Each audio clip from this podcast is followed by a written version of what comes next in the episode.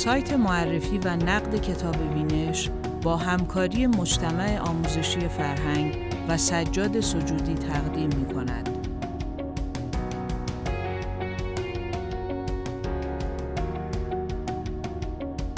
جون پالاهیری نقال داستانهای مهاجرت. درباره کتاب خاک غریب.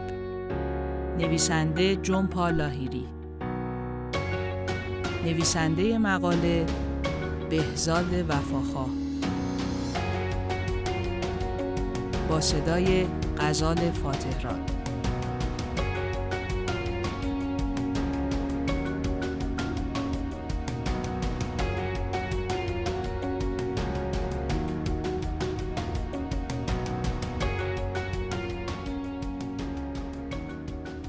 آدمیزاد هم مثل سیب زمینی است اگر نسلا در نسل در همان خاک بیقوت بکارندش خوب رشد نمی کند.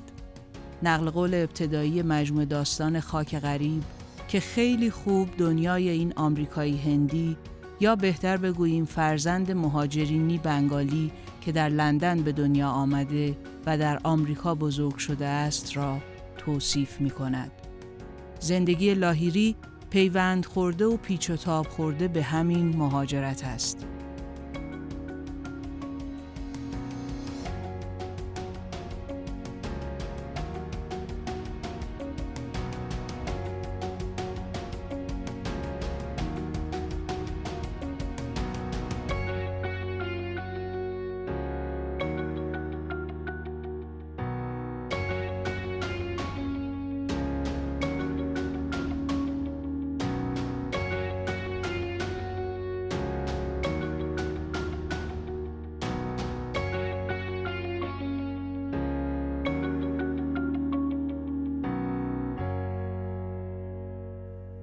جون پالاهیری مجموع داستان خاک غریبش را با نقل قولی از ناتالی هاسورن آغاز می کند.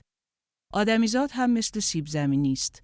اگر نسلا در نسل در همان خاک بیقوت بکارندش خوب رشد نمی کند. نقل قولی که خیلی خوب دنیای این آمریکایی هندی یا بهتر بگوییم فرزند مهاجرینی بنگالی که در لندن به دنیا آمده و در آمریکا بزرگ شده است را توصیف می کند.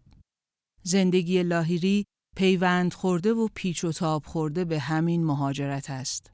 مهاجرتی از مبدعی به کلی متفاوت با مقصد.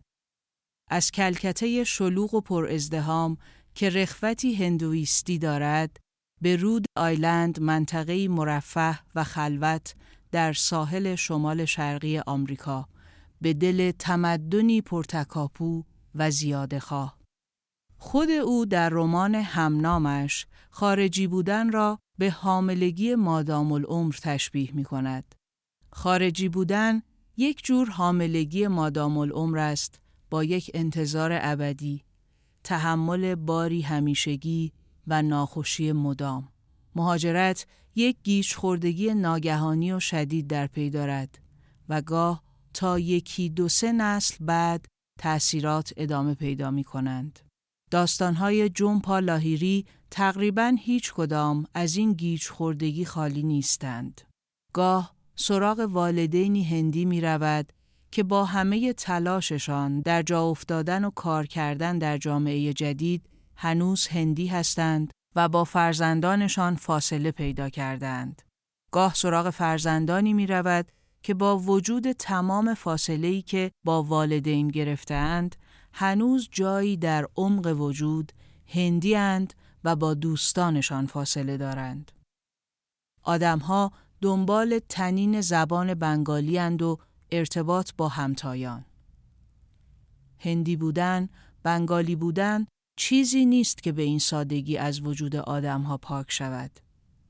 در مقابل لاهیری گاه به هند می رود و فاصله هندی و بنگالی مانده در هند و بنگال را با این مهاجرت کرده های در آرزوی شناخت وطن به تصویر می کشد. اینها ظرایفی است که باید در داستانها بچشید. جنپا لاهیری به واقع یک جور مترجم درد هاست خودش.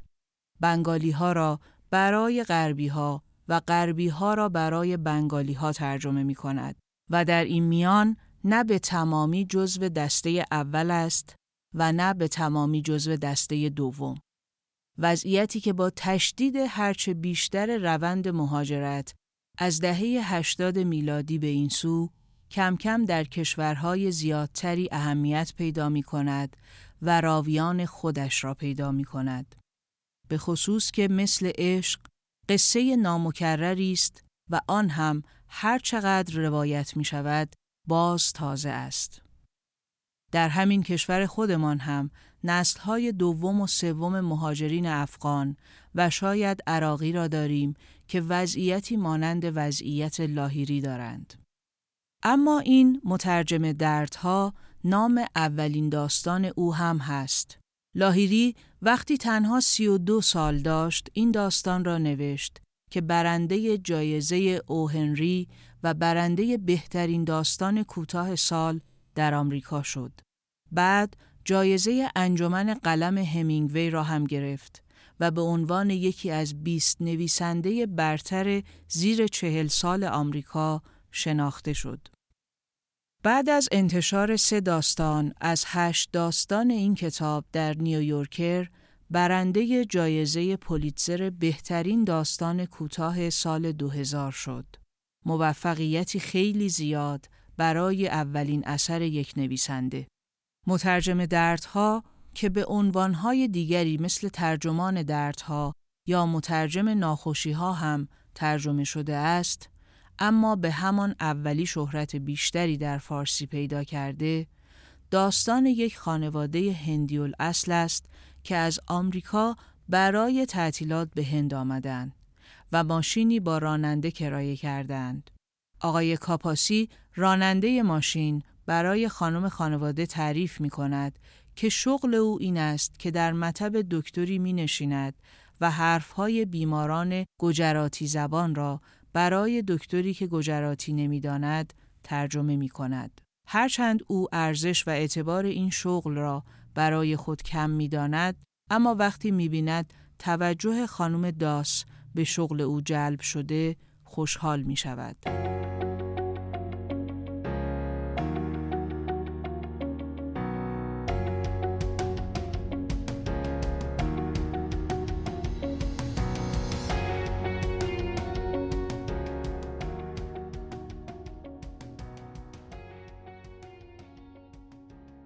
باقی کارهای لاهیری را می توانید خیلی به سادگی در اینترنت با یک جستجوی ساده بدانید. به طور خلاصه اما دومین کار او اولین رمانش به عنوان همنام بود که هم در دنیای ادبیات موفق شد و هم میرانایر خانم فیلمساز جنجالی هندی فیلمی با همین نام از روی آن ساخت که البته آن هم موفقیت کسب کرد ولی برخلاف دیگر آثار نایر باعث تظاهرات و اعتراض نشد.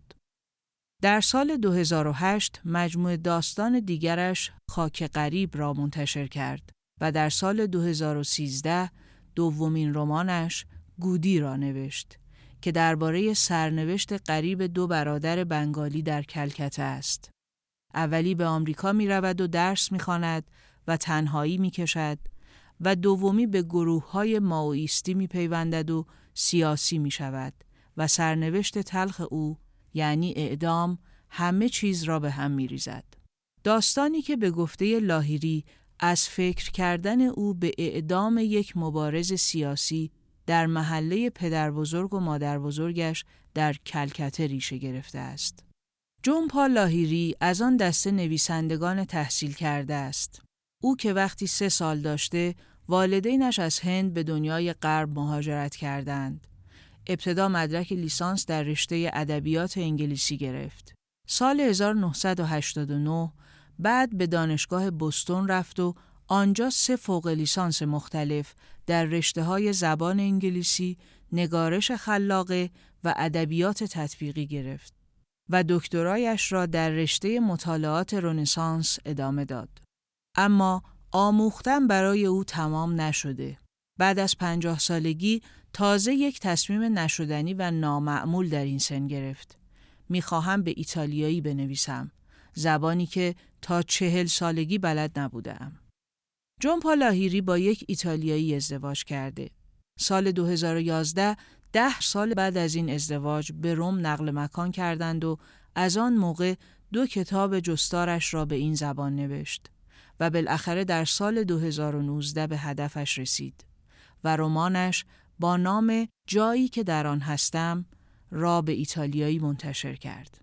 زبانی که مدتها تلاش کرد آنقدر به آن مسلط شود که بتواند به آن زبان هم مثل انگلیسی و بنگالی فکر کند.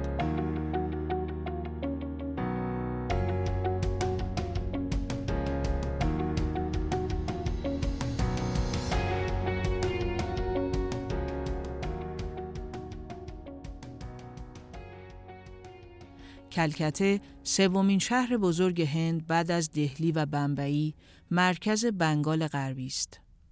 بنگال شرقی اما کشور دیگری است که آن را بعد از 1971 به اسم بنگلادش می‌شناسیم و قبل از آن پاکستان شرقی بود. بعد از استقلال هند، بنگال شرقی یکی از پنج ایالت مسلمانی بود که به کشور پاکستان پیوست و بنگال غربی ترجیح داد در هند باقی بماند. بنگالی زبان مردم این بخش کوچک اما بسیار پر جمعیت از هند است. ساتیا جیترای فیلمساز معروف هند و رابین رانات تاگور ادیب معروف این کشور هم زبان مادریشان بنگالی بوده است. جنپالاهیری نویسنده مورد علاقه رسانه هاست. زن است، اقلیت و مهاجر است و زیبا هم هست. خیلی ها او را نویسنده می داند که باب طبع سلیقه جوایز ادبی و رسانه هاست و به همین علت بزرگ داشته شده است. هرچند او جز نامزدی جایزه بوکر برای رمان گودی موفقیت خیلی بزرگی هم نداشته است. بخشی از این انتقادات به خاطر نصر ساده او هم هست. چیزی که باعث محبوبیتش هم شده. خودش درباره این سادگی یک بار گفته است سادگی و سرراستی را دوست دارم و برای آن اهمیت بیشتری قائل هستم. در جهان داستان ما هم با فرم و ریخت اثر مواجهیم و هم با کارکرد و قصدیت. من از آن دست نویسندگان نیستم که فقط طرفدار فرم هستند. من و شوهرم همیشه سر این مسئله بحث داریم چون برای مثال هر وقت برای خریدن اساسیه به بازار می رویم چشم او اغلب پی سندلی های زیبا، خیره کننده و غیر معمول می گردد در حالی که من تا وقتی یک صندلی راحت نباشد دوست ندارم آن را بخرم. رغبتی هم به آن ندارم که فقط زبانم را زیبا کنم. در مورد این مسئله هم ناباکوف را مثال می‌زند که زبانش در عین زیبایی نقشی تعیین کننده در شکلگیری داستان دارد. در حالی که لاهیری در بازنویسی هم دنبال هرچه ساده کردن داستان است. جنپا لاهیری در بین نویسندگان قدیمی از طرفداران پروپاگورس چخوف و تولستوی است. هرچند حالا بیشتر به توماس هاردی گرایش پیدا کرده و کارهای هاسون را هم می‌خواند و اسم خاک غریب و نقل قول اول کتاب را هم از کارهای او پیدا کرده. از بین نویسندگان جدیدتر هم ویلیام ترور، می ویسگالانت و آلیس مونرو را میپسندد. جون پالاهیری چند سالی است که کمکار شده ولی احتمالاً در سالهای آتی شاهد بازگشت او خواهیم بود.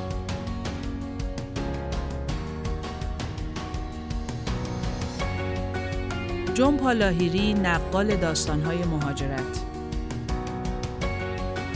درباره کتاب خاک غریب. نویسنده جون پالاهیری. نویسنده مقاله بهزاد وفاخواه.